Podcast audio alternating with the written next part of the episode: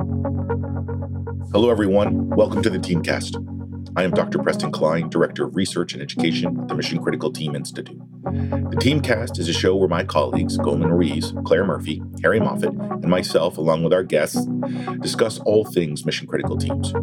Mission critical teams are teams of 4 to 12 people who are indigenously trained and educated and who solve rapidly emerging complex adaptive problem sets. MCTs work in immersive environments of 300 seconds or less, where the consequence of failure is death or catastrophic loss.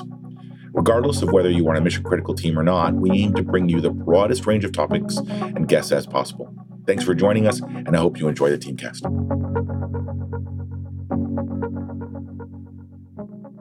Hi, everyone. Welcome back to the Teamcast. My name is Dr. Preston Cline, and today I am joined by Eric Hipke and Jim Cook, who I'll introduce in a moment. Today's team cast will focus on the question faced by every mission critical team, which is how do we help our youngest members understand the criticality of their work before they have any experience? How do we transfer wisdom in the absence of sorrow? So, how do we help people who are very new to the job, young doctors, young firefighters, young special operators, young law enforcement, understand before they know anything how serious the job is and the consequence for failure or the consequence for winning. Today's teamcast will be a little different than anything we've done before because we're going to break it into three parts. The first part, part one, will take us back to 1994 and the South Canyon fire, which then smoke jumper Eric Hipke, who's joining us today, survived, but 14 other wildland firefighters did not. We're going to talk a little bit about the experience of that fire and and the sort of after effects of it.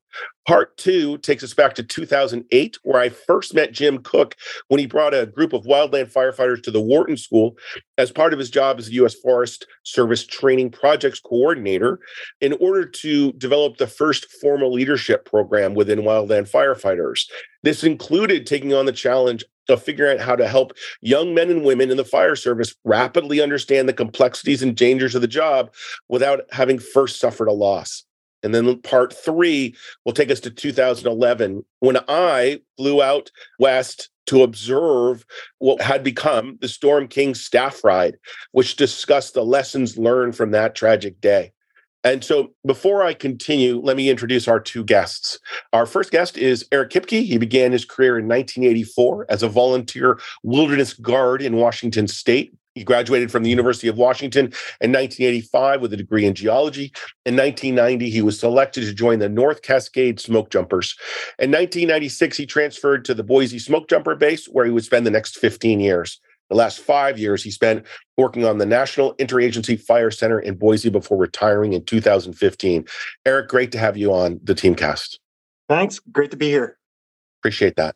Our other guest is Jim Cook. Jim began working in Wildland Fire Service in 1975. For 18 years, he was a hotshot crew superintendent. In that job, he led one of the most highly trained operational assets used on large fire suppression actions. He's worked on more than 500 fire incidents in 22 states. In 2000, Jim became the training project coordinator for the U.S. Forest Service at the National Interagency Fire Center in Boise, Idaho. In that position, his primary focus was working on a national level initiative to establish the first formal leadership development program for wildland firefighters. Jim holds a bachelor's degree in geography from the University of Utah and a master's degree in instructional systems design from Boise State University. He retired in 2012. Jim, thanks very much for joining us. Good morning. Looking forward to our conversation. Thanks very much. We are going to start this off, part one, by taking us back to 1994 to the South Canyon fire.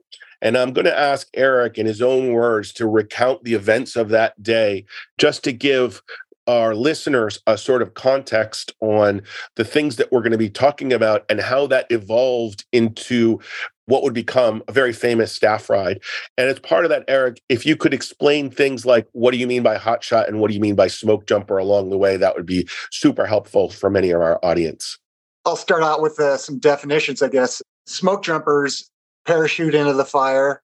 It's a, meant to be a rapid response, get there quick, put out while it's small sort of organization. And hot shots are uh, kind of the highest form of firefighter, uh, you know, with the very skilled group, more like the Marines, I guess you could say, firefighting can really get in there and do a lot of hard work. then Helitack, we'll talk about them. They come in by helicopter. They can rappel into the fire like smoke jumpers. You know, you get to a fire fast. And they also can organize crew shuttles and gear shuttle. You know, they usually get a helibase close to the fire and then they can shuttle stuff in, water, you know, bucket drops, stuff like that. And then you have engine mm-hmm. people that are that's pretty self-explanatory, little three, four person crew on an engine. And they can roll up to a fire and put it out that way if they can get to it. And then there's hand crews.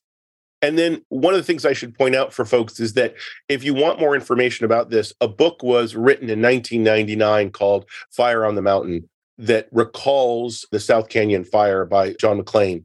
And so, what Eric's about to sort of describe, if you want more details, can be followed up in that book.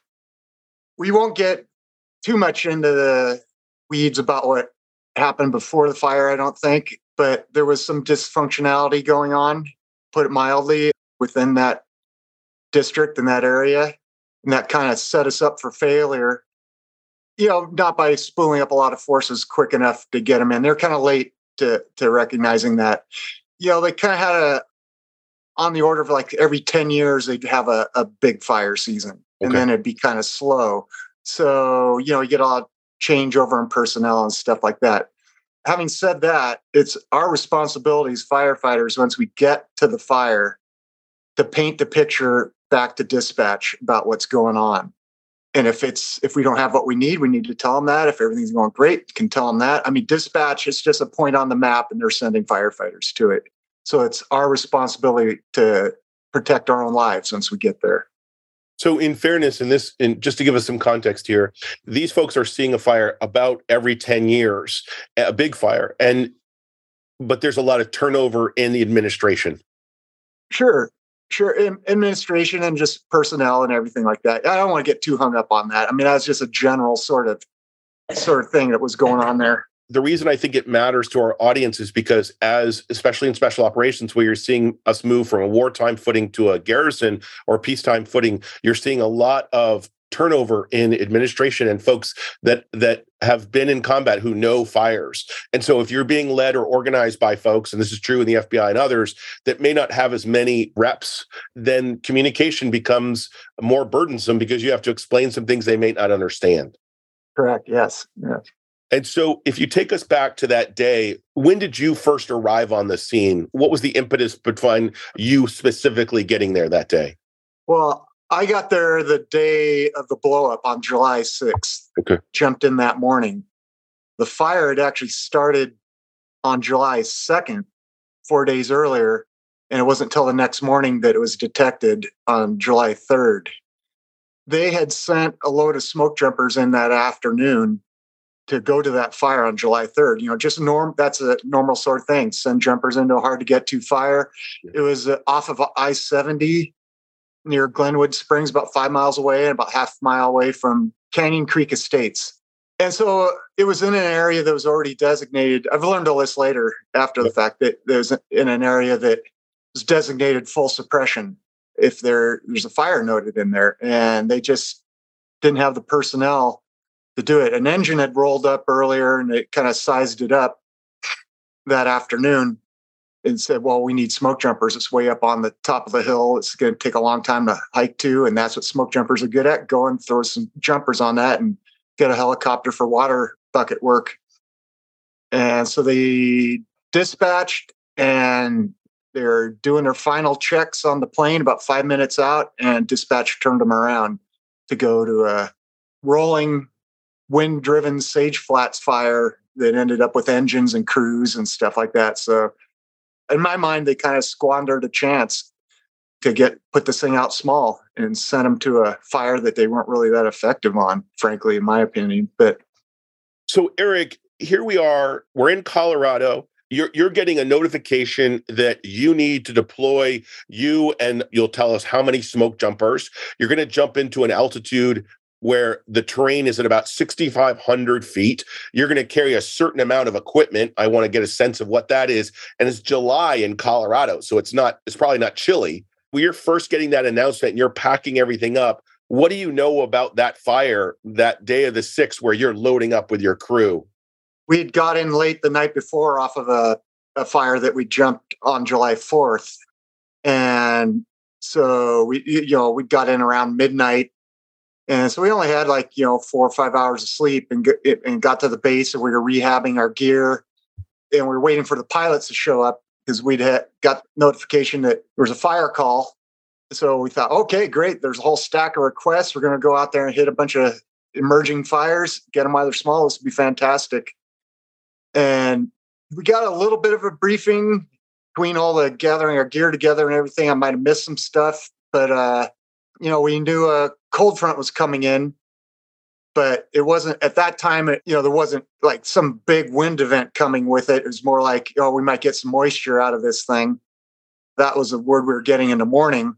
So we loaded up, and eight of us, you know, suited up, got on the plane, and we were a mixture of North Cascades jumpers, McCall jumpers, and Missoula jumpers. And we were just from all over the place, just kind of thrown together for this. So already, just in that plane load, there was a mixture of un- people that we are un- unfamiliar with. Okay. On our way, we flew over the exact sort of thing I'm talking about. Uh, little fire discovered it on the way, and we were circling it. And I was just like, "Oh yeah," you know, I was one of the first two people in the. You know, I was like, "Oh yeah, we're gonna drop this one. This is looks looks like something we can catch. This will be great. And they just turned it in and sent us. You know, usually when you find a fire like that, dispatch will sometimes just throw you on it because you're there and it's quick to get to. And then they said, nope, we're gonna keep going to this other fire. And we got to that thing, and it was, you know, over a hundred acres, just smoldering around, is on top of this ridge, a spur ridge coming off of Storm King Mountain. I learned later you know, just off of the interstate, but we are kind of circling looking at it, and it was just all from the top down, hardly any smoke at all. And just wonder, what are we doing on this thing?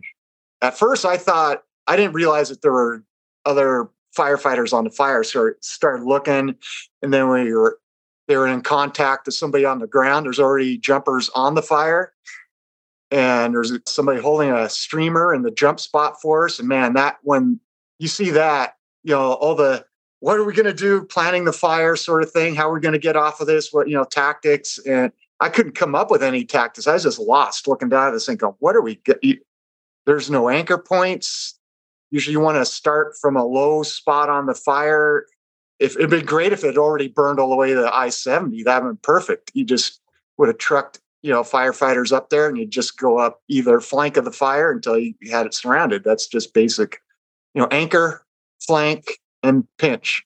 And okay. you, that's how you surround a fire. But when there's no anchor point, it's kind of becomes a little more difficult to figure out, especially when there's no fire, hardly just smoke everywhere. So anyway, we we jumped in, the eight of us, and I believe his Sonny Archuleta was holding the streamer, and he said, "Okay, you know, gather up your gear." And our gear can weigh about with our parachutes and reserves and all that stuff, it can weigh up to about 100 pounds, uh, along with our cargo. We jump in, and the cargo comes in on the plane, flies about 200 feet off the off the deck, and throws our cargo out with little 16 foot parachutes set up for two jumpers each. Your tools and water and sleeping bags and food are in each one of those boxes. So it gets over over 100 pounds, and so we lug all that stuff over to what's become H2, a helispot's already been designated and said, well, we're going to fly your gear up. So we just gear up for the day.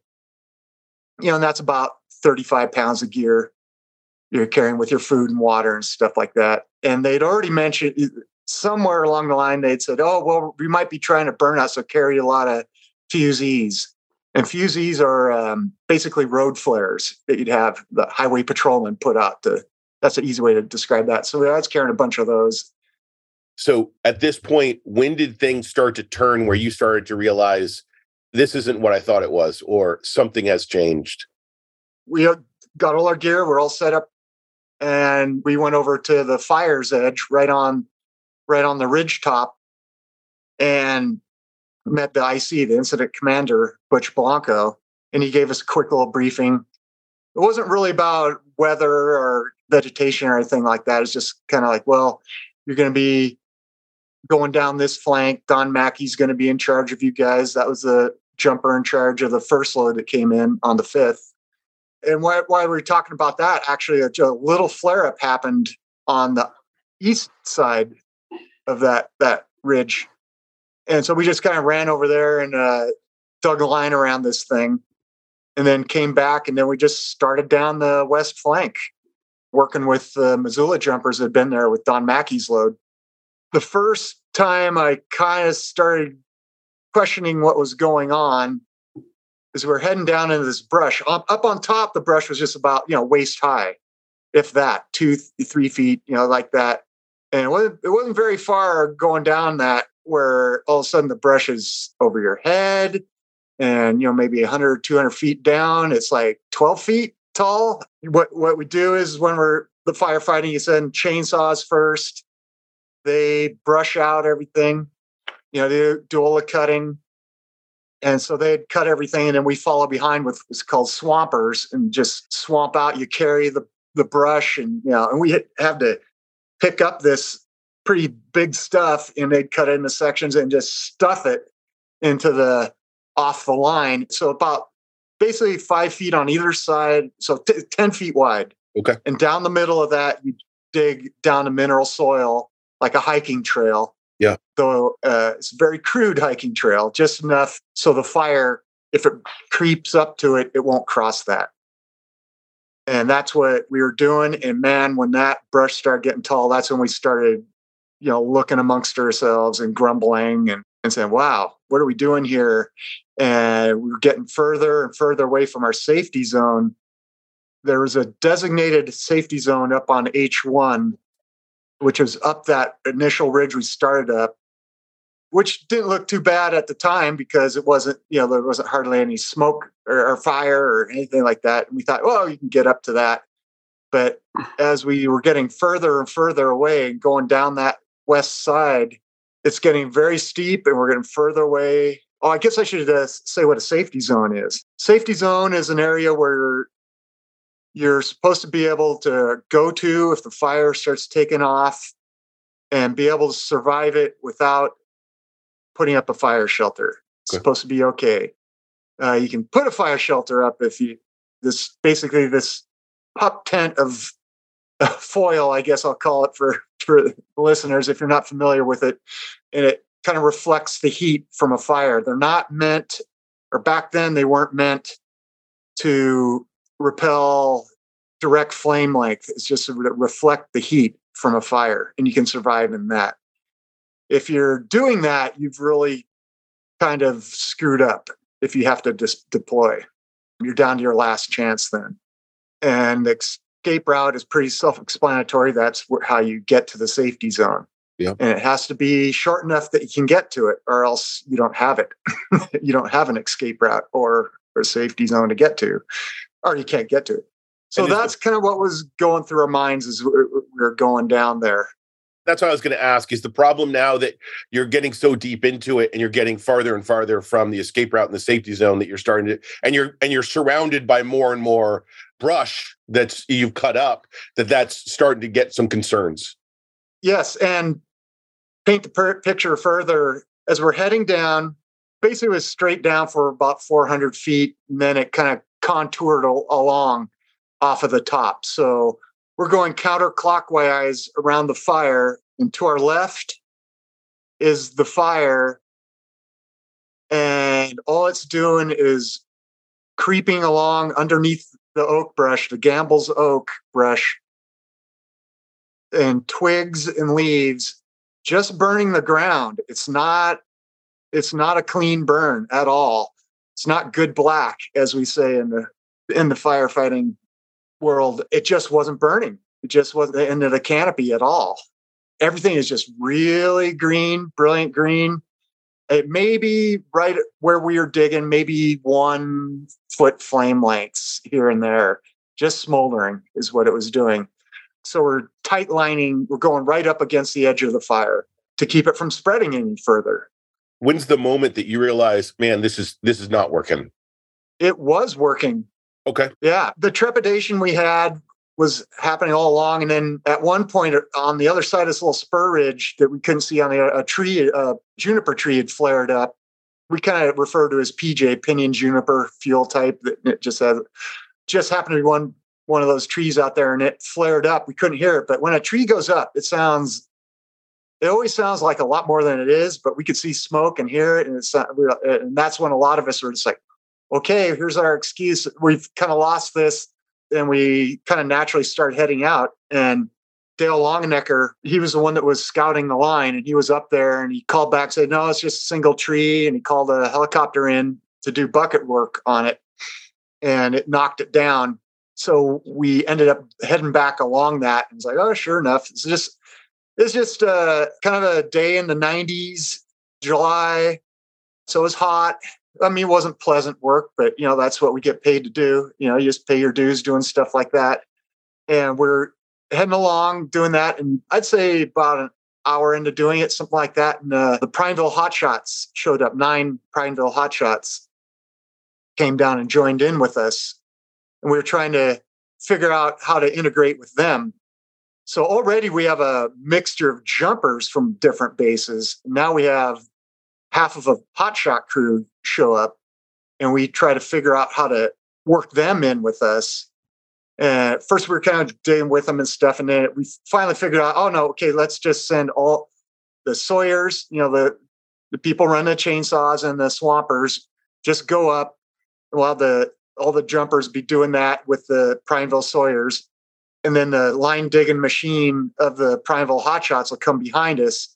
And when us that were doing the swamping, I was doing that when we'd run into the saws, then we'd kind of work our way back to the digging part of the the Prineville hot shots. And so we kind of got a real good efficient machine going along there. And we finally ended up what's known now as Lunch Spot Ridge. We got out of the brush finally. Want to say it's around two or three o'clock, something like that. And we end up there and that's the moment everything changed. We went from being in a brush to a different aspect that was now all pinyon juniper trees, a lot of bare ground, a lot of clumps of trees here and there. Some of them has fire underneath, some didn't. It had already done what it was going to do, burning through there. There's no where or point of putting a line in there. But what was most alarming or confusing is when we got to that spot, there was fire way, we couldn't tell where it was coming from. All we could see was a lot of smoke generally drifting up. It's still hard, hardly any wind at all with us. And just a lot of drift smoke coming up from below us that we couldn't see what was going down way down in the bottom of the drainage. Was blocking our view. It's like, uh oh, because we'd just been kind of contouring along, putting our line in generally, and not we all thought that that's what we're going to keep on doing around the whole fire. And now all of a sudden, smoke's way down below us, and it's like, okay, everything's changed. What are we going to do now? I kind of thought the plan was ruined. We're going to have to come up with something completely different. We kind of just gathered up as the first chance we really had to eat that day to actually sit down. And, and so we just all started gaggling up and eating. Uh, so let's take a break while the you know supervisors on this fire come up with a different plan. So you're now at a lunch spot. You you're in a position where you now have fire below you, which is bad, yes. and you've got wind coming up up a hill. Is that right or no? No wind. No wind. Yeah, that's what's so eerie about being down there compared to what was going on on the top of the ridge. Yeah. For some reason, you know, the way the topography works through there, the terrain, we just didn't get hardly anything down there on the side. Up on top, as it's getting closer to to when the fire blew up, they were getting, I don't know, like 40, 50 mile an hour gusts up there. They were cutting that line along the ridge top which was our anchor point, and securing that and throwing brush in the air and it sail off into the east drainage. Meanwhile, down on the line where we were, hardly anything. I mean, at one point when we were still in the brush, I remember there was a little bit of wind came up, and I'd looked up at the sky and some clouds had come through. And I thought, oh, maybe that was that cold front and just came through. That's the effects of it. And I guess that was it. One thing I forgot to mention is that morning before we got on the plane, after we got that little briefing, and they were talking about red flag warnings, and I had a, a Boise jumper come up to me and say, you know, after the briefing, he's going, man, we've had we've had these red flag warnings every single day, and they just haven't really panned out. Sure, you get winds and it's hot and dry. We're in the desert, you know, sort of thing, and there just hasn't been a you know some big thing that happened and so that kind of sabotaged a lot of what, and it was true. It was true, but that kind of put us in the back of my mind when that little, you know, had just a little bit. Uh, oh, well, came through, did its thing, and it's kind of non event, just like I was told this morning. Sure. And so just went back to work. So it was weird being down there once we get to the lunch spot and we're up there and there's just, you know, not much going on. But eventually Longanecker went to scout on the other side to, to kind of figure out where the fire was because we couldn't see it. Basically, went into the smoke.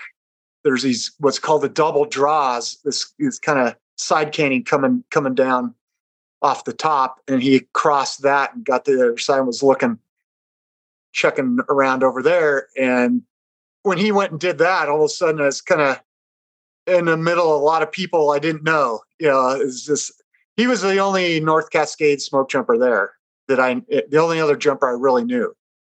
Everybody else, they were basically strangers to me on the fire. When people talk about a fire blows up, what does that mean?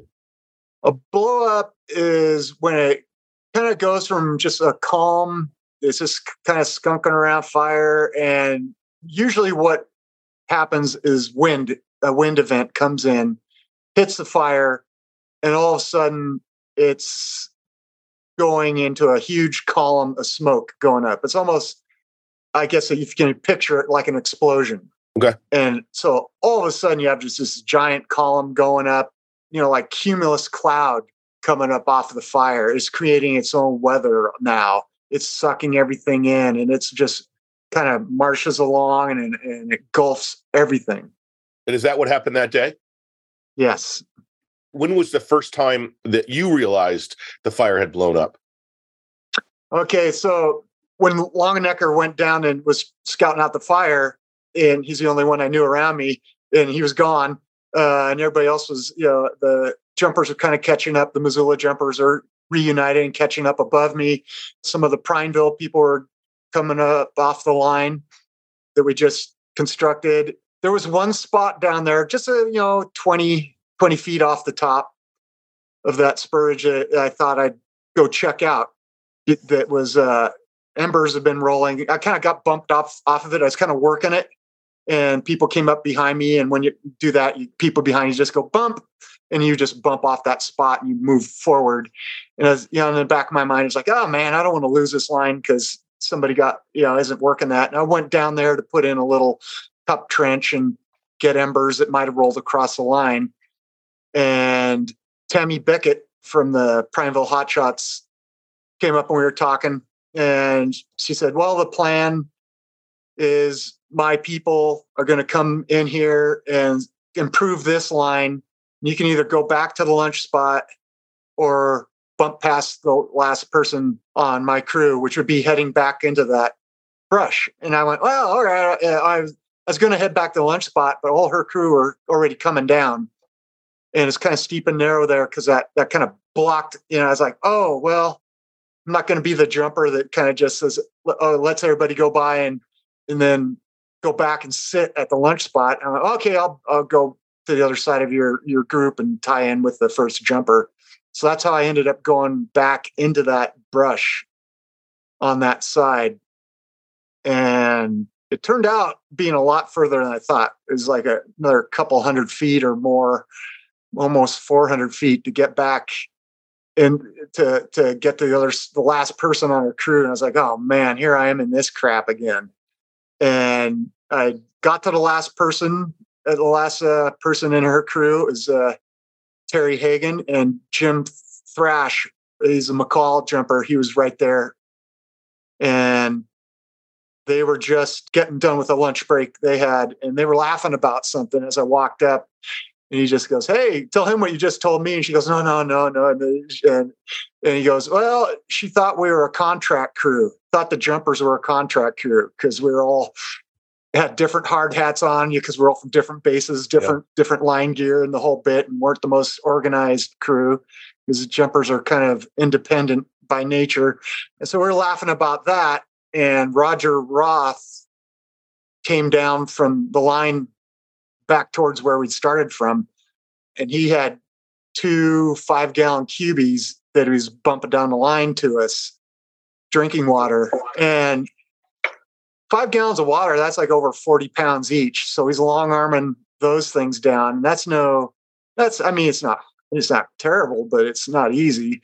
Right when he got to us is when the winds finally started hitting down below us the cold front winds had come up the Colorado River drainage and were compressing the air down there. Basically, the air was squirting up the side canyons, and it was that side canyon that we were in, the west drainage. The wind hit the bottom, hit that fire that rolled all the way down to the bottom. That Longanecker was trying to figure that out. Could you hear it? I don't remember hearing it. I just remember, I, and I don't even remember who saw it, we just all kind of turned and looked down canyon and saw this column starting up. And it was like, whoa, none of us four had radios, but we didn't need them. We just immediately, there was no command. There was no, we just immediately went, well, we're out of here. And we headed back, you know, with Roger Roth in the lead. Just, you know, he dropped the cubies and then, uh, poor guy just long armed those now down. Now he's heading back up. And so as Roger Roth, Jim Thrash, myself, and then Terri Hagen and the rest of the Prineville Hotshots, we were all heading back up towards the to the top of the ridge where we'd started digging the line. And then at what moment did you realize that you needed to basically escape? Yeah, I thought initially I thought we were just hiking away from the fire. Here's another fire we lost. Just got to get out of it out of the way you know, the, the people I thought were going to be in the most danger were Longanecker and that group of jumpers that were over there by the lunch spot. That's why people are most worried about. And then pretty quickly, because of that wind, to paint the picture again, we're kind of, you know, we're on a steep side hill in the brush, 12 foot high brush. It's like you're walking through a corridor of brush. And every once in a while, you could look behind you and get a glimpse of the fire and pretty quickly realized, oh, this thing's coming at us. Yeah. And we're looking at the side of a column. And when you're doing that, it looks like a wall, a wall of fire and smoke just towering, marching up the canyon behind us, chasing us, basically. And just to and, clarify, we're still at 6,500 feet. You're still carrying gear. And those kind yeah. of fires can move faster than you can run. Is that accurate?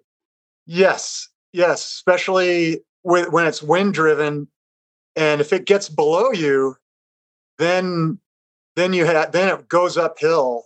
Uphill it'll travel fast just on its own even without the wind because it's going up the slope it's pre the, the heat is pre-treating the stuff ahead of it and just ignites just go you know can race up that. And so here we are and it's racing through the Gambel's Oak on the live side and then the underburnt side. It's just racing through that equally, and if not faster, through the the stuff that already been crept underneath. But it's just basically the whole hillside was on fire coming behind us, and we're going as fast as we could along there. It's a freshly dug line. It's not a trail. There's still some rocks and roots. I mean, it's just uh, and so everybody took their turn tripping and falling and holding other people up. You know, back then, some people had you know, after the fire said, well, were, were the women holding you up? You know, some people wanted to know that. No, that was not what was going on there. Everybody was tripping and falling. It was just, well, people thought that maybe some guys were stopping to help the women. No, there wasn't any of that. It was just everybody was hiking along as fast as they could. At one point where there's this, uh, another spur ridge that's just before that final 400 feet to climb to the top. I looked back down through and I saw Don Mackey right behind us. I was able to as the line compress, as as we all got, you know, kind of compressed as we were going up a steep part.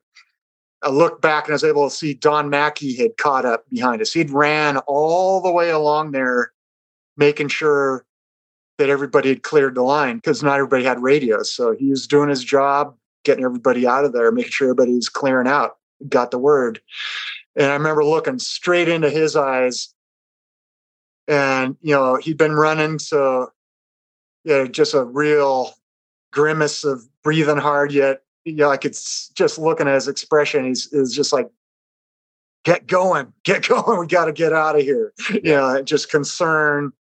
And so kept going, got over that little spur ridge. And it's, it's at, just at the bottom of the final 400 feet to go up straight up the hill. Jim Roth stepped off the left side. He was a, one of the jumpers right in front of me, and Roger Roth stepped out, and he just said, "Shelter."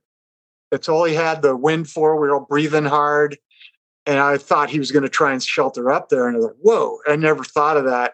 Talking with one of his friends years later, his friend uh, it, it, said, "Oh no, uh, he was probably going to get his shelter out, uses of the shield." They had talked about that in the past and it was going to keep running with it. But anyway, so he stepped off the side.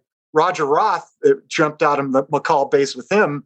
He stepped off the other side, probably wondering what he's going to do. And I just kept motoring. I didn't. Uh, it surprised me. I didn't. I didn't know either one of them. If it had been some North Cascades jumpers that stepped off and we're talking, I might have stopped and wondered, "Hey, what are you going to do? You know, what are you doing? I'm going to keep going." That sort of thing. And the uh, investigators, once they figured out the timing, and I'm not trying to be melodramatic here, but they said that I only had five seconds to spare. If I'd been five seconds slower to get get out of there, I wouldn't have made it. Or just you know would have got cooked. So if I'd stopped, I wouldn't have made it. So I kept going, and now I'm about 300 feet from the top, and there's this tree, reference tree in the reports. It's, it's called the tree, that's where Brad Haugh and Kevin Erickson were. And they're yelling at us, you know, drop your tools, run, that sort of thing. And they were looking right over the top of me at, at the rest of the group. I'd already put 50 to 100 feet of uh, space between myself and the people behind me. So who knows what happened behind me? I didn't see it, but it slowed them up enough. And now it's getting steep enough that 50 feet of distance is turning into a lot of time. It's so steep to climb up. I mean, it's getting to the point where you almost want to steep enough that you almost need to use your hands, in, you know, in points to, to get up there. I'm still carrying my Pulaski, you know, my digging tool. Still have my pack on. It never even occurred to me maybe to drop that stuff because you know really you need that stuff to to dig a spot to put a fire shelter up or, or anything like that. It just never it wasn't taught. It wasn't taught at that time. It wasn't taught to me, at least. All this happened really quickly, and then I looked behind me. You know, saw Roger Roth, and I got that same look, like a in his eyes and face that I got with with Don Mackey of concern and breathing hard, and everybody was behind him still. So after that, I didn't see anybody. I just went up that ridge as fast as I could. You know, hiking you can't run it, but you know, climbing up that. Eventually, it got so hot. I'd always thought the same thing that what Jim Thrash probably thought, you know, that if I was ever going to use my shelter, I was going to use it as a shield. And so about I started fumbling for my shelter because it's really getting hot. For firefighters, if you've ever or anybody that's been around a bonfire, you know how if it gets really hot, you can kind of shrink away from it or just kind of, you know, you can put your tool up or something and just just really quickly, you know, shield yourself from that heat. It was that hot and it kept getting hotter. And that's when I started bumbling for my uh, fire shelter. I kept moving the whole time, got my fire shelter in my hands. And when I was opening the package for it, it, it fell out of my hands. And I didn't stop once. I just kept going. And they found my Pulaski head you know, iron Pulaski head 86 feet from the top. So that must have been when when I was going for my shelter. About 20 feet from the top, felt all the world to me like I got hit by a wave on a beach. If you're ever yeah. been on the, the ocean and you're standing with your back to it, which you should never do. you know, you want to face your danger. Uh, and I just, it just kind of knocked me off the feet. And so I figured like I got hit by a gust of, you know, I finally experienced some of that wind that the people had been experiencing earlier, getting to the top there and just caught a gust at that same time. Yeah, and take this for what you will. I mean, it's all happened really quickly and as uh, frantic. So it's the best I've been able to piece together. You know, I either tripped or I was jumping away from the heat and got hit by that gust. It just felt like I just got slammed to the ground by that that gust. And I got back up. My hard hat had been uh, knocked off. The pack was either the straps had been melted off or I slipped off, and I just ran the final part over the distance over the top of that ridge. My pack was what my the waist belt was holding my pack off. I punched that off somewhere in there, I noticed the skin hanging off my hands, but it didn't matter. I got over I got over that ridge top and all of a sudden it's like somebody closed the oven door or whatever. Is this all of a sudden no more heat. And I'm, I wasn't fighting gravity anymore. And I just ran down that other side, tripping, falling, getting back up again. It's pretty steep. If there had been a cliff, I was so frantic, I might have just ran off a cliff. Is as in that state of mind, and that's when I ran, got down about a couple hundred feet, and that's when I ran into Kevin Erickson and Brad Haugh, okay. who'd gone over before me. And I know that that day, the 14 other wildland firefighters did not survive, did not make the distance, and got caught by the fire. How many people ended up surviving that day? There were around 50 firefighters on the fire at that time and 14 didn't make it. So unfortunately, the 12 behind me, none of them made it. Okay. So it was uh, nine Prineville and three jumpers. How bad were the burns once you got to the hospital on you? It wasn't that bad. About 10% of my body. Everywhere my Nomex was tight on me, you know, when I put the, my hands up, yeah. the I put my hands up to, to block the, the heat so it was on the backs of my arms, my hands, backs of my legs, my pack kept my back, back from burning. It's kind of a knucklehead, and I wasn't wearing my gloves. I kind of had them off for when I was way back when I was working at one little spot, you know, waiting for the plan to develop. Yeah, it was just, you know, getting embers out of out of there. But in all frankness, I, I usually didn't wear my gloves anyways. It's just I I'd spent, you know, three years on a trail crew and it was just like our mentality is like, well, if you wear gloves, you'll need gloves. You know, that was my fault. My fault that my hands burnt. So we're going to go ahead and and um, end part one of of this telling, and what we're going to do is Eric will have a chance to come back in part three and sort of unwrap anything that he didn't talk about or how this comes together. The reason that we are doing it this way is because in order for you to understand the training event that that is the subject of this teamcast you need to understand the precedent that led to it which was the original south canyon fire and and the events of that day. Before we leave 1994 yes sir. i add a few things? Yes please. For the rest of the fire service when this event happened time kind of stopped. And anybody in this business in 1994 can remember exactly where they were when they heard about South Canyon, just like people remember Neil Armstrong stepping on the moon or 9 11. And uh, I just thought that was important that uh, it, it's that iconic of an event to people in the business. Thank you for saying that. And I will not add anything to that eloquence.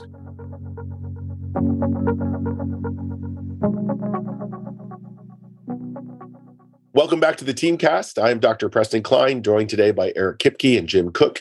I'm going to now enter into part two of this Teamcast on the Storm King or South Canyon fire and the emergence of the staff ride that changed the way I think about how we develop young people to face mission critical events. And so I want to introduce Jim Cook and take us back to 2008. When I first met Jim Cook, I was working at the Wharton School, helping to run, the leadership program. And Jim had come out along with a whole bunch of a large team to basically talk with Dr. Michael Useem about the creation of a number of different events, including L580, which is a leadership program, but part of a larger leadership development program for a wildland service. Jim, welcome to the Teamcast, and, and I'll let you take it from here.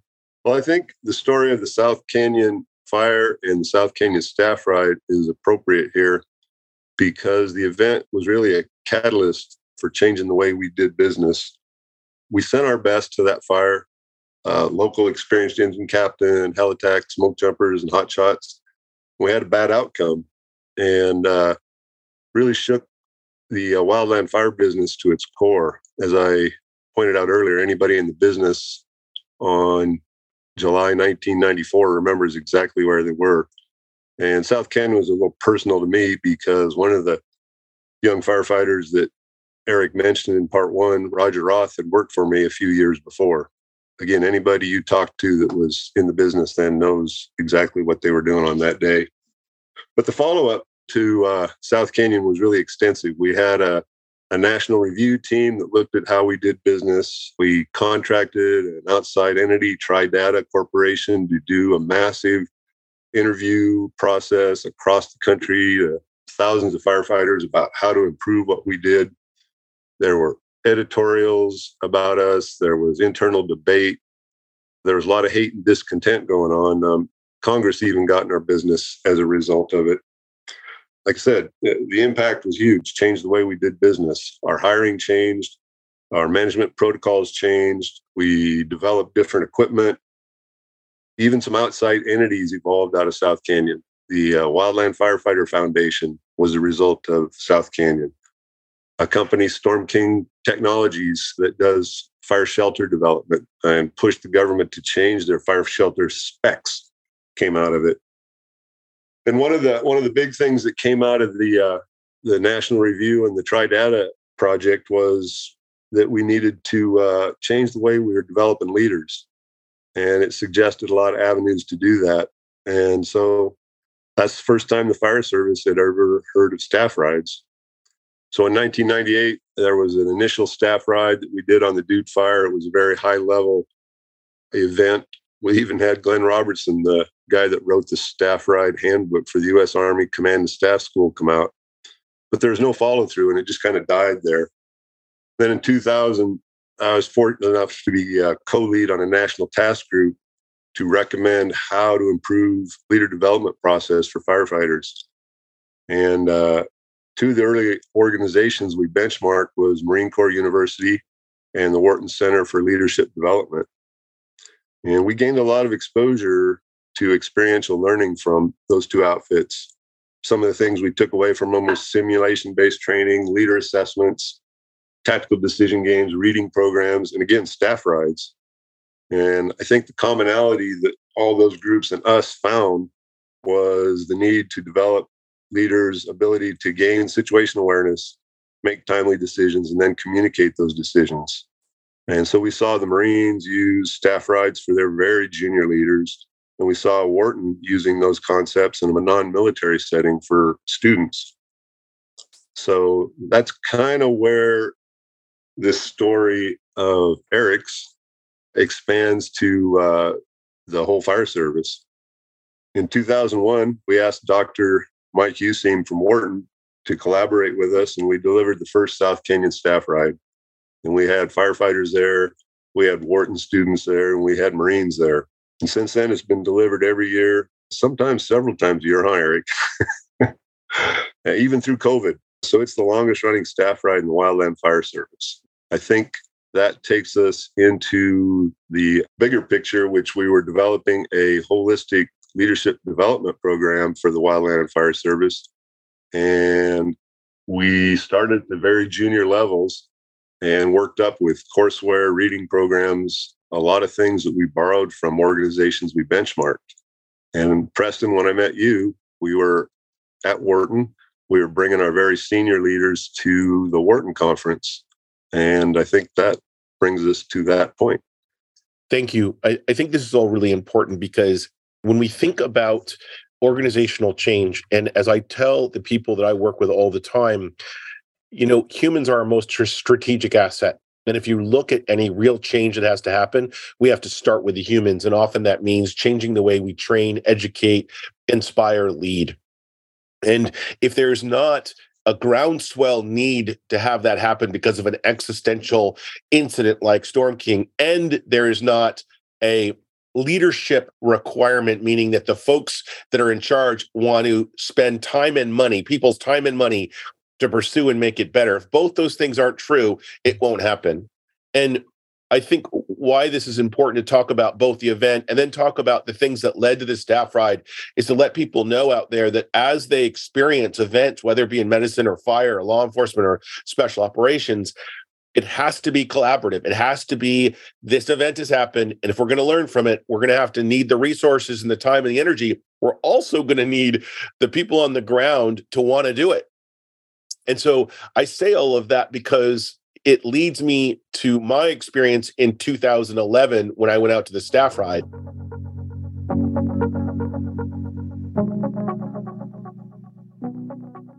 Everybody. Welcome back to part three of the team cast. My name is Dr. Preston Cline.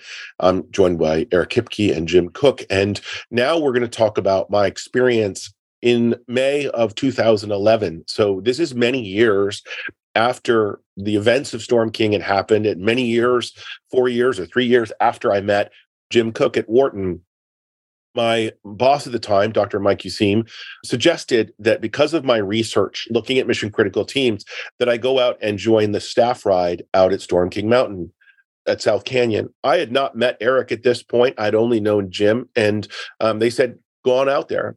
And so I fly out to Colorado. I have the book Fire on the Mountain by John Maclean. I've read the book and I've become aware of all the issues surrounding that.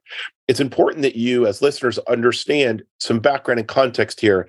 My background, as many of you know, is I spent four years as a wilderness guide leading expeditions up and down the East Coast, 60 days in the backcountry.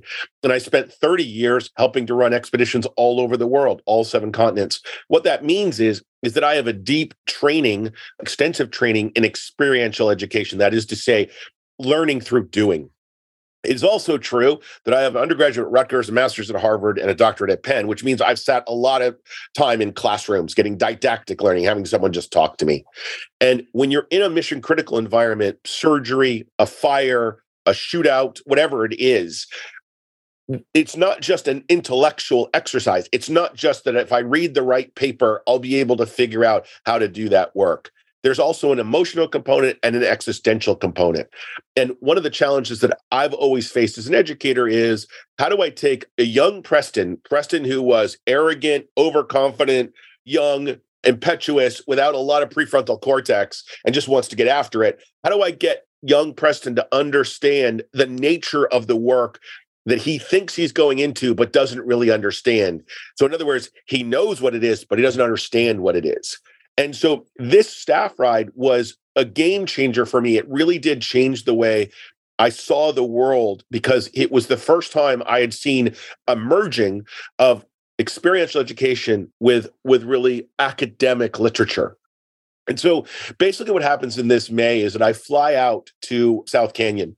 And the way it works, if you're not familiar with it, is I get briefed, we hop in some vehicles and we drive out, I think it's I 70, and we park at the base. And the way this works is that and I try to picture this is that there's a mountain, but this mountain is a particular, I guess you'd call it a canyon, which is two sort of parallel flanks going upwards. And we're at about 6,500 feet. May, it's pretty warm.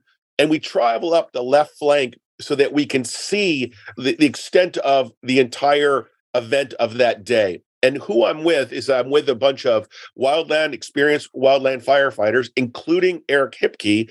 But to be honest with you, because I'm sort of oblivious many times, I'm not con- making the connection that Eric, my friend Eric, who I've been spending the day with, is Eric Hipke. Like the dots won't connect for me until the moment. So all I know is this very nice guy has been walking around with me all day talking about students and everything else, but I hadn't actually figured out that this Eric was Eric Hipke. So we're sitting there and we're with about, I want to say 60 hotshot, young hotshot crew members. And they're broken up into teams.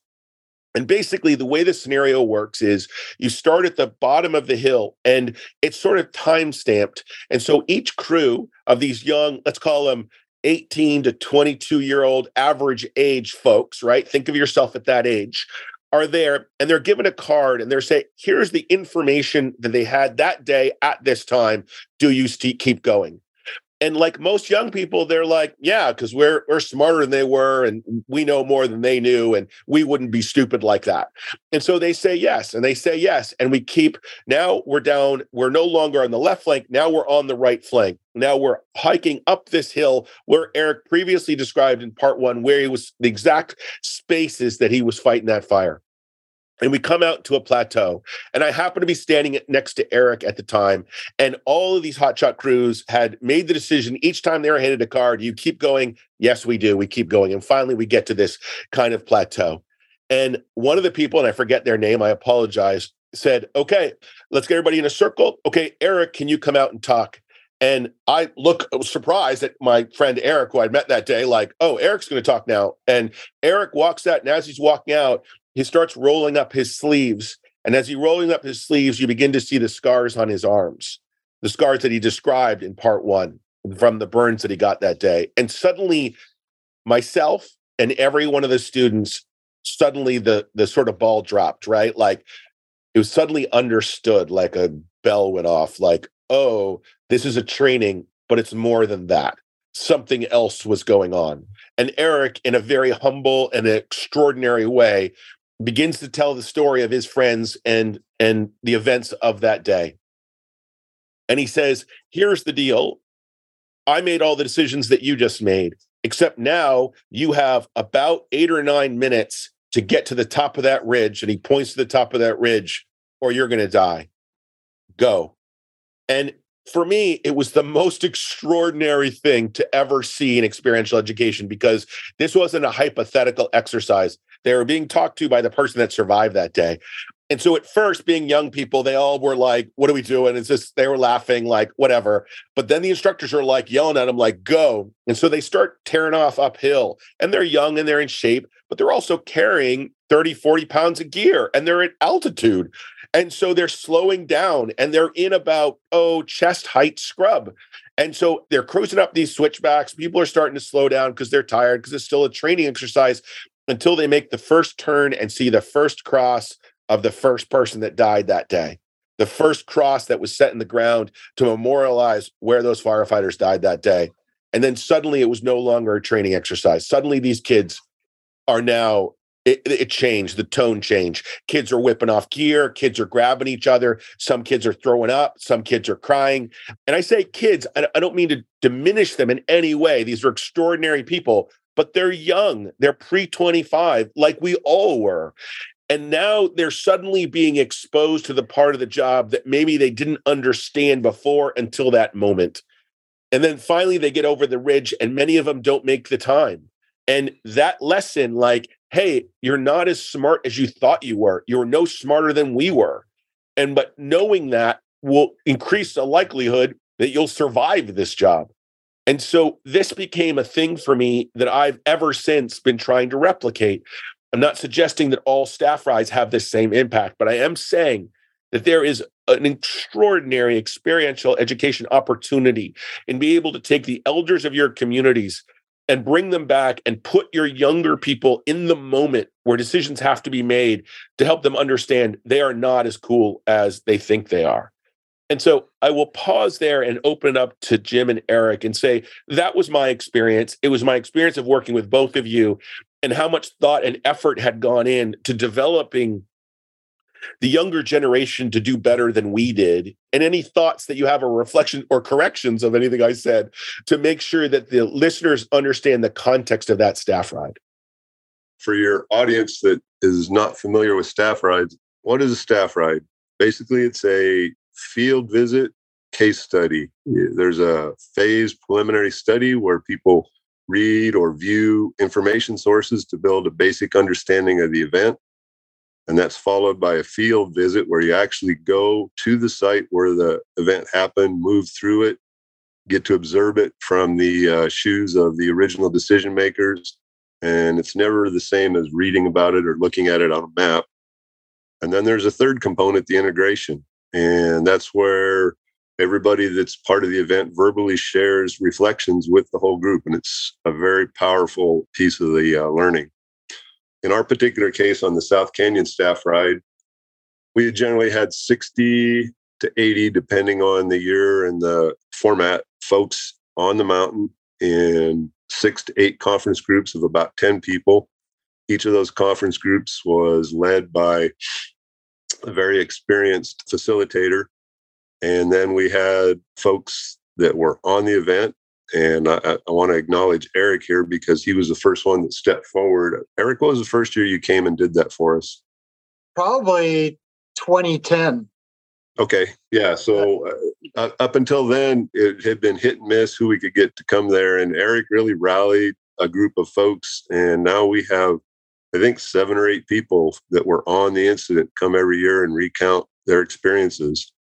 And so we move those six or eight conference groups through that process that you just described, Preston. We get them up on the hill and off the hill in a day. And then we have a dinner at night where we do a very formal shared integration process. So, you know, getting into the weeds on it, you know, a staff ride is shared learning. Your opinions and biases may be challenged.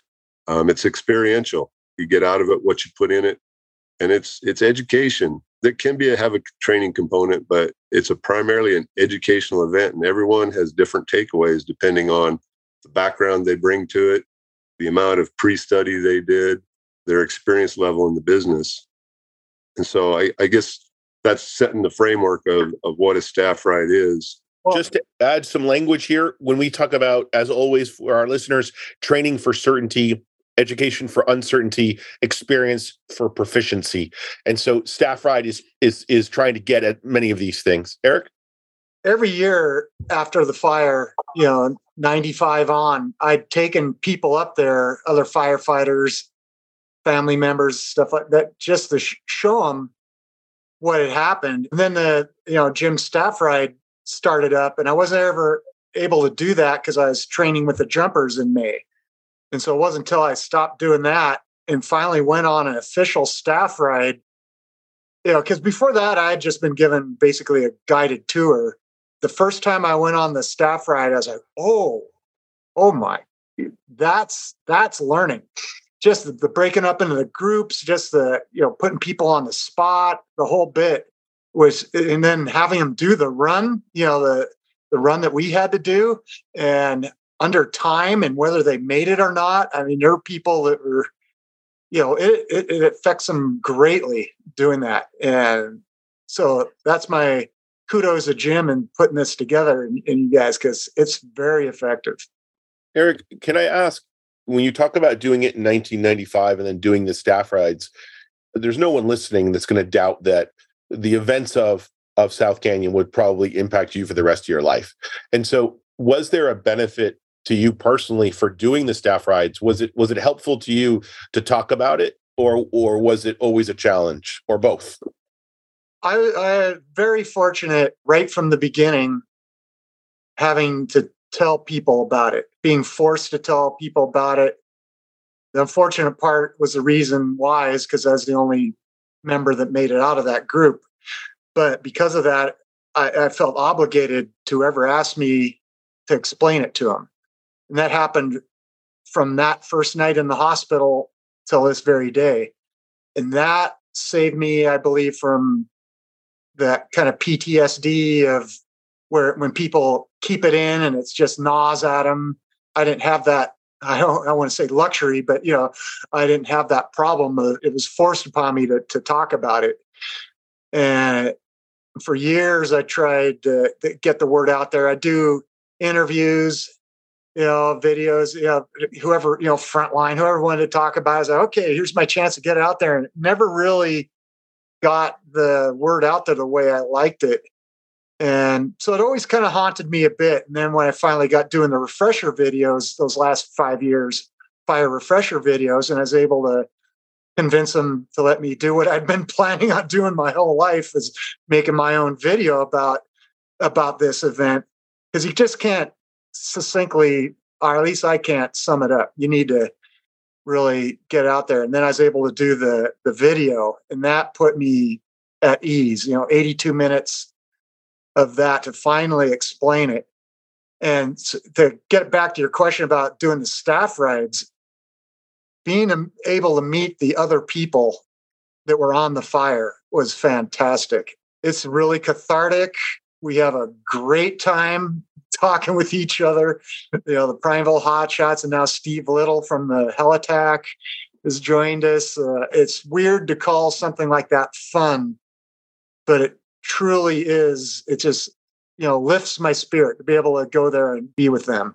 Have you found that in the action of telling that story yourself, is it given permission to anyone else to tell their story? Is anyone is since then sort of seen you and observed you and then began to tell their story as a result? I'd say the biggest one is uh, Tom Shepard. He was uh, the Prineville superintendent, you know, ran the crew. He had kind of the exact opposite experience of me, along with Kim Valentine from that crew, Valentine Lightly. Now, he had to live with his demons. I mean, my gosh, you know, half his crew died. And of course, it haunted him and stayed with him for decades. Well, probably still does. And it wasn't until just before I started making that video in 2013, I happened to be in a fire refresher class and going around the room introducing ourselves. And this guy stands up and oh, I'm Tom Shepard. I was like, oh, oh. And then I stand up and I say, I'm Eric Hipke, you know, boom, eyes lock. And he yeah. kind of a nod, you know, like, you know, first break we got together and talked. I'd called down there in the winter of 94, 95, called down to Prineville going, hey, yeah, was without some worry that I made that call. I thought, I thought, man, these guys must hate me. I left their crew behind to die, or at least they think I did, or maybe I did, and just they got to hate me. But I said, I think this would help them. I said, I'll come, you know, called down there to, to I'll come down talk to your crew if you want. And it was Tom Shepard that picked up the phone and he was still battling with it. And he went, nah, it's just too early. I don't know. I don't think we, you know, want to do that. And I went, okay. And I just felt like, oh my God, that's exact. They hate me. they hate me. So then we had that first meeting in 2013 after, you know, the introduction at the fire refresher. And he goes, hey, you know that offer you uh, gave way back when? I'm ready to talk now. I'd like to talk nice. to you. And we went out and had lunch. And that ended up being four or five hours of talking and I told him, I'm, hey, I'm making the video. Do you want to get on it? You want to be part of this? He said, absolutely. And that's how, where that interview with him came from. And set up that interview in my backyard because I knew he'd need a little privacy to talk it and hit record. And it was three hours of him nonstop talking about it. So I think it, I think it might have helped him out quite a bit. So the you know Jim, I'm going to turn to you in a second because when I think about the way you guys constructed staff rides, I think there's many levels to them because there is this idea of eldership, which we've certainly talked about in this in this teamcast and in our research, where the elders of a community that have lived through hard things have a responsibility to help the younger folks make meaning of it.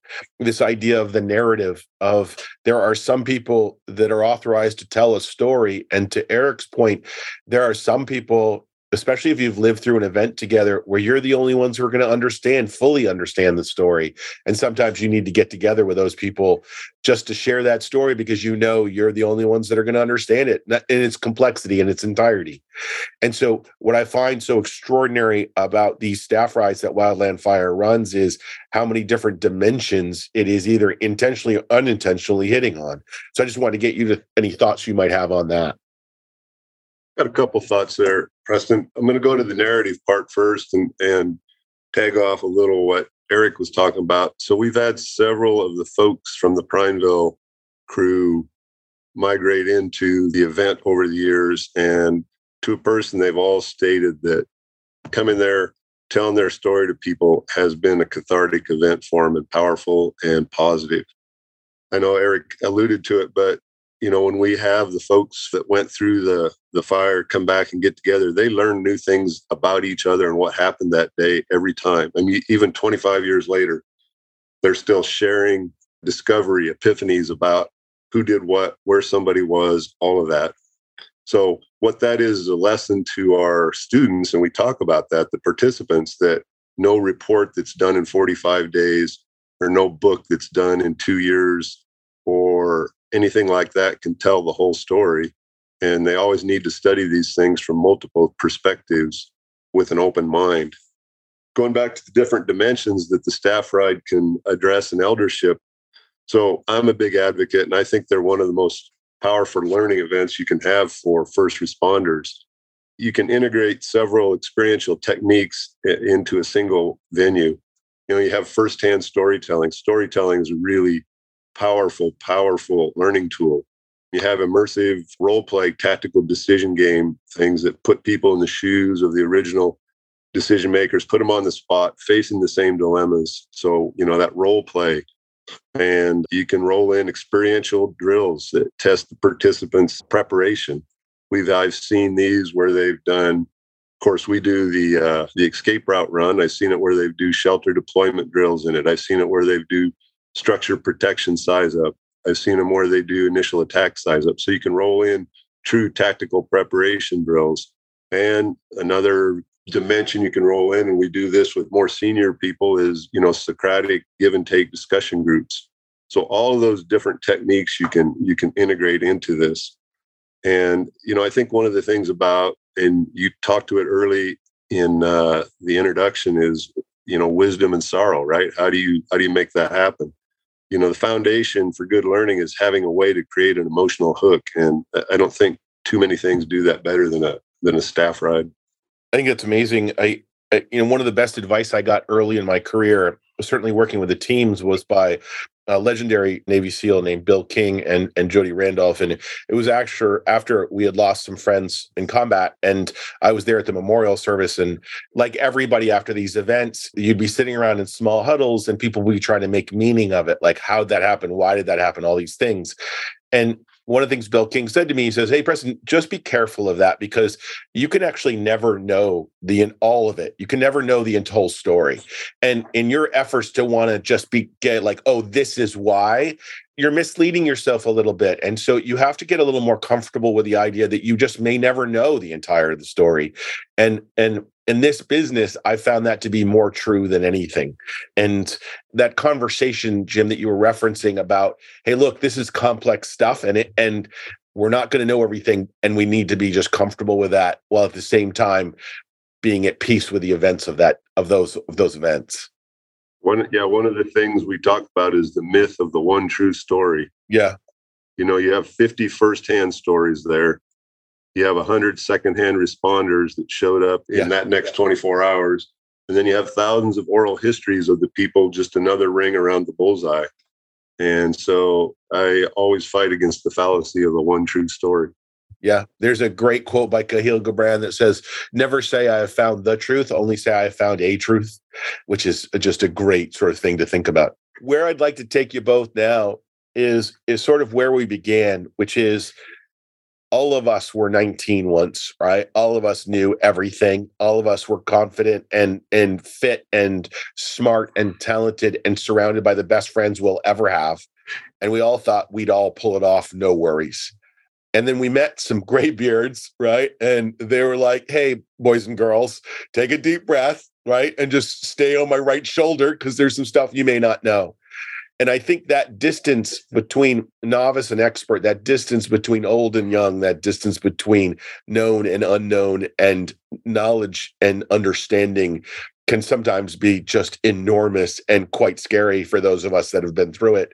And so, as you think about your experiences over the years developing young people, where do you think people should focus, or what advice do you have for folks that are facing that gap and want to tighten it up. They want to do a better job at developing young people to to understand the world they've not yet experienced. And you can take a minute just to think about that. It's a big question. And I'll say it with all humility, I'm still working on that question. But I think that this staff ride goes a long way towards it. Yeah, this is why I brought Jim on because yeah. he's got he's, he's a he's a deeper thinker on this. I I just have experienced this from the uh, the staff ride level, and that well, okay, I'll go back to making a refresher videos. I really like doing the case studies, and South Canyon was certainly one of them because it that's the way I like to teach people. by put in, and that's what staff ride is. you basically take them through what happened to these people and they get to experience it. And certainly if you can go to the site that's even more of it. But if you watch the video you get to experience it from the people that were there without having to get burns or almost dying yourself. And it kind of scares you into thinking about it at that that level like exactly like i was at uh i mean going into this fire i was that guy that even though i was 32 years old on this fire i was still thinking like i was in my 20s I'm immortal. I, I, I'm always going to be smart enough to get to get out of this. I'm never going to have to use my fire shelter ever, you know, because I'm not going to ever let that happen to me. And then here I was uh, on the fire, and that's kind of I want to instill that burst that bubble for the students. Jim, I guess advice that's that's a dangerous path to go down but uh, you know an observation i think it's really important for firefighters to be students of leadership and followership as well as students of fire. And i suppose you can extrapolate that to other endeavors right? But in our business we all grow up being very focused on learning about the fire environment how the fire is going to behave you know the enemy right? Mm-hmm. but it's just important i think to understand the social environment on a fire because when you're mixing assets in uncertain or chaotic events and multiple leaders are there trying to make you know effective and cohesive decisions understanding that social environment may actually be more important than the fire environment. To dovetail on that yeah jim reminded me the social part of it.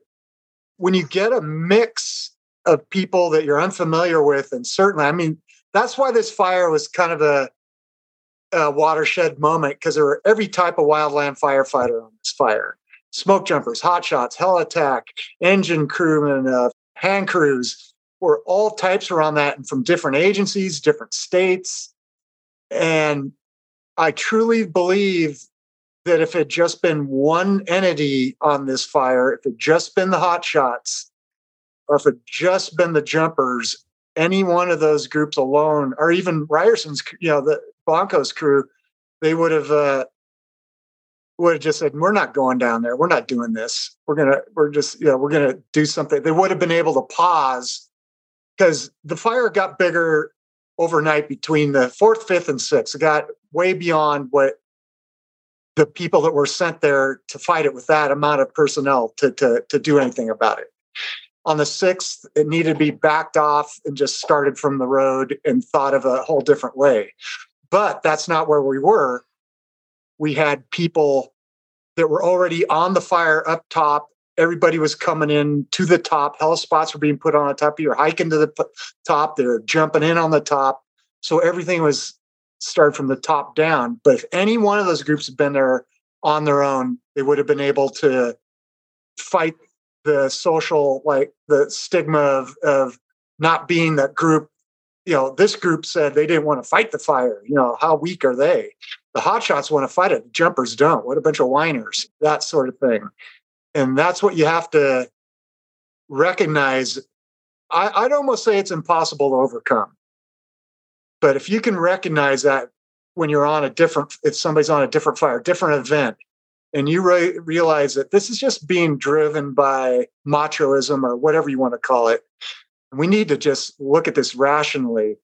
And that's why I'm proud of being able to do these staff rides because I'm thinking, you know, if one person can use this staff ride and be on some fire that's starting to go haywire and they can throw this up as an example and they can change the course of events on that fire to save people as a man wow this is worth if it just one person's able to do that all these years of doing these staff rides it's totally worth it so just to put a bow around that, and just for our audience, you know, we uh, we talk a lot about the fact that culture eats strategy for lunch, and we also talk about the emergence of what we're calling tactical swarms, which are these groups that come together from different groups that suddenly swarm together to solve a problem, and how much harder it is to build that kind of non-intact team that cross-functional team than an intact team because you have not established those cultural norms and you can often default to myths or, or legends that aren't actually true and you have that diffusion of responsibility they talk about is is to who's really the one that can sort of plant the cultural flag of of whether it's masculinity or or hard worker or whatever the cultural anchor is and say hey we're now moving into an area where now we're just being dumb and we're being dumb not intentionally but unintentionally. And who has that voice? And that is becoming increasingly important to be able to be really really clear about. And the other thing i will say before i open it back up to jim and eric is that Jim talked a moment ago about being a, a student of leadership and a student of followership and a student of fire. And one of the things they're finding right now, I just came to an event looking at this, a think tank looking at this, is one of the indicators of suicidal ideation that's happening across the teams worldwide is a fixed mindset is is a mindset where this is true this is not true.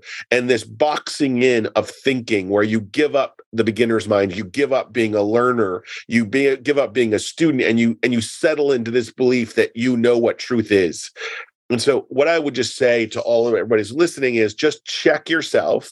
If you find yourself saying, oh, well, this is true and that's not true, just take a minute, right? And work on your neuroplasticity and just investigate some counterfactuals, investigate some other ways of thinking. It'll keep you alive longer. So, the thing I want to close us out with is this and I'm speaking now to all the trainers out there. We live in a life right now where there's a lot of pressure to create emotional and existential safety and security for our students. And so what's happening is is that we're doing more and more simulations in fire and medicine and other places where they're they're rote academic exercises. But what I can tell you is and this references back to something Jim said earlier in the teamcast about the emotional hook is that these transitions from novice or beginner to expert isn't just a journey of it's not just an intellectual journey it's not just a journey of reading more papers and knowing other stuff. It's also an emotional experience of maturing. It's also an existential journey of identity. Who am i? Am i really this person now? And if you're going to run simulations, you need to do it with the intentional, authentic use and appropriate use of emotion, the appropriate understanding that these are real events by real people that are flawed and not perfect.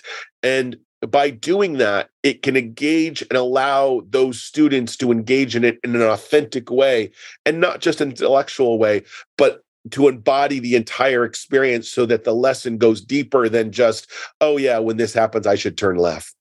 And so I really want to applaud both Jim and Eric for coming on and talking about this. And I will I will just begin to end us here by opening up the floor and just say, as you look back on these experiences from both living through a tragic event to then turning it around and turning it into such a rich and extraordinary educational experience for those out there in in special operations or or other worlds those people that have lived through extraordinary events and want to turn them into a lesson for the younger folks coming up are there any advice that you'd give them to think about on monday morning i've uh, had the opportunity to help a number of groups develop staff rides and it, and there's always an enthusiasm for that with a core that was close to the bullseye of that event in the uh, effort to move forward with that case study learning environment, there is a I don't know what you want to call it, a cooling off time or a reflective time. I think somebody needs to give the group and themselves between when it happened and when you step off on that. I've always said it needs to be one organizational generation, five to seven years before you go back and really start asking people to recount their events in a formal setting like a staff ride. We've done it a couple times earlier than that, and it was very difficult to get it to be anything more than a memorial. Move it from a memorial into a learning environment. So there, there is a there is a reflection period, I think. And South Canyon hit it pretty well. We did it in 2001. That was what six, seven years, right? when we tried to do the first staff ride on it, formal staff ride. And I think that's that's five to seven years is kind of a sweet spot to step off on some one of these events as a staff ride. Right, Eric. After after this fire, they came up with LCES, which is a really quick acronym that kind of is really good, simple catch-all lookouts, escape routes, communications, and safety zones. So we on this fire, we're one out of four on that. We didn't have any of that. And then the safety zone was pretty much ineffectual. So we didn't have any of that. So it's a really easy acronym to kind of keep in your mind and just bring up when you're on a fire and just think, hey, is all this is this all this is in place? And and again, you know, like Jim was saying, you know, uh, uh, you'll be a student of fire, or you were saying also, read read these reports and figure out, you know, just what can happen on a fire. I'd never been to California. I didn't have any experience with brush, and then all here, all of a sudden, here I was in it, and I hadn't really uh, studied up on it. I never thought I'd be in it.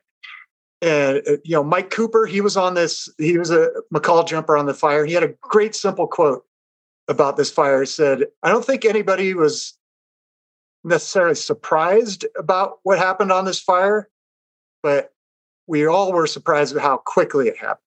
That was a weather thing that we weren't paying attention to like we should have. Didn't give that the respect. I mean, just you know, you got to expect unexpected, but you know that's hard to do. So you, I mean, you just got have to keep your head on a swivel on any fire you're on or any event you're on, and just for people in general, wherever you're working, you know, your uh, supervisors and workers. Sometimes that worker that's kind of quiet, they might have some information that that you might really need so really foster that two-way conversation if you can. I know it's really hard when you're in the heat of work or battle or fight and fire, whatever it is, you know, to, to get that going, you know, because you need you kind of need that hierarchy to do. But if you have that luxury of being able to really take the time to listen to people, like when we were digging on that line, we are we were just down there when the brush started getting higher. Didn't feel right. Didn't feel right. Couldn't put our finger on it why why we sh- shouldn't be there, but just didn't feel like we should be there. And we should have been having a more frank discussion with Mackey about that. So foster that two way conversation, whether you're a supervisor or a worker. It's kind of on the supervisor to foster that communication. Thank you. Any closing thoughts from either of you before we start to I wrap it up? Preston just wanted to thank you for uh, taking the time to uh, roll the uh, staff ride concept into your uh, mission critical efforts. I think it's a it's a great tool, and I think it fits well with the endeavors that uh, you guys encompass with that effort. Yeah, thank you very much. Yeah, thanks thanks for having us, and thanks Jim for coming on and being a more uh, knowledgeable voice about the staff ride learning part of this. Well, like, it's a passion. Yeah, I, I can't thank you both enough. I think it's extraordinary. It's humbling to me to have you both, with your many years of experience, come on and talk about this. And I guess we're all close is, is what Jim just said a moment ago, which is we spend a lot of time with our instructor cadres talking about how to transmit to students what right looks and feels like, what wrong looks and feels like. And that sometimes is the hardest thing. But when Eric just said, you know, something didn't feel right, that's the kind of thing that will make the difference over and over again. If communicated well will make the difference but developing that ability to kind of know this is what right feels like and also this is what wrong feels like and being able to articulate that is is a superpower and i just encourage everyone to listening to spend some time asking themselves how are we doing that on monday? How are we helping our students and our instructors discuss what right and wrong feel like and look like and how do we have a language around that? So thank you both once again. This has been the teamcast and uh, thank you again for listening. Thank you again for listening to our teamcast. For more information about the mission critical team institute please go to www.missioncti.com or follow us on linkedin or instagram if you are a mission critical team that wants more information on our courses, please reach out to our Director of Operations, Janese Jackson, at janese at missioncti.com. That's J A N E S E at missioncti.com. And once again, thank you, Janese, and thank you to Shelby Rowe Productions for helping us produce the Teamcast. Have a great day.